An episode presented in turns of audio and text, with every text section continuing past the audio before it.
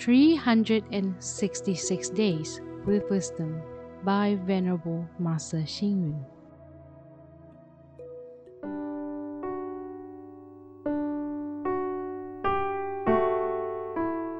January 8. By enduring countless trials, we fulfill ourselves. By embracing responsibilities, we resolve conflicts. Hu Shi, the original proponent of colloquial Chinese writing, once said, Make a bold hypothesis and prove it conscientiously and carefully.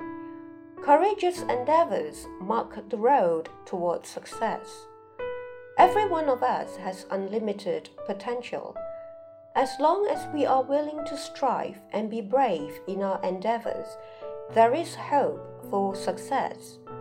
An analogy can be seen in people who are afraid of high places will always live near the ground. Conversely, a trailblazer walks in front of the crowd. Indeed, we cannot improve ourselves if we do not face difficulties.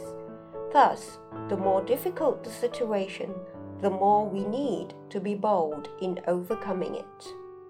However, being bold in an endeavor does not mean one should blindly force one's way through the problem. Instead, we are encouraged to achieve our goal step by step rather than pursuing it with one dangerous swoop. Through this process, we should have faith that there is nothing that others can do that we cannot. Everything becomes possible once we relinquish the idea that it is impossible. A person who sails smoothly through his journey of life would be unlikely to feel any particular sense of accomplishment. To the contrary, the greatest glory in living lies not in never falling but in rising every time we fall, was the observation of the American poet Ralph Waldo Emerson. Whenever we face difficulties, we must first remove the obstacles from our minds and endeavor to resolve them.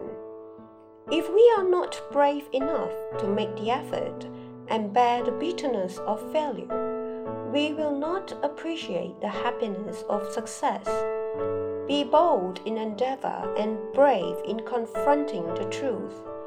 The difficulties will be solved in time read, reflect, and act. To be successful, we should have faith that there is nothing that others can do that we cannot.